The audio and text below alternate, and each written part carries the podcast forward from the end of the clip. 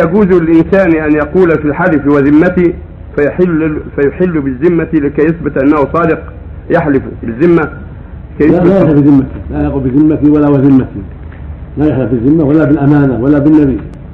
النبي عليه الصلاة والسلام قال من حلف بغير الله فقد أشرك. ومن كان حالفا يحلف بالله أو يصمت. قال لا تحلفوا إلا بالله.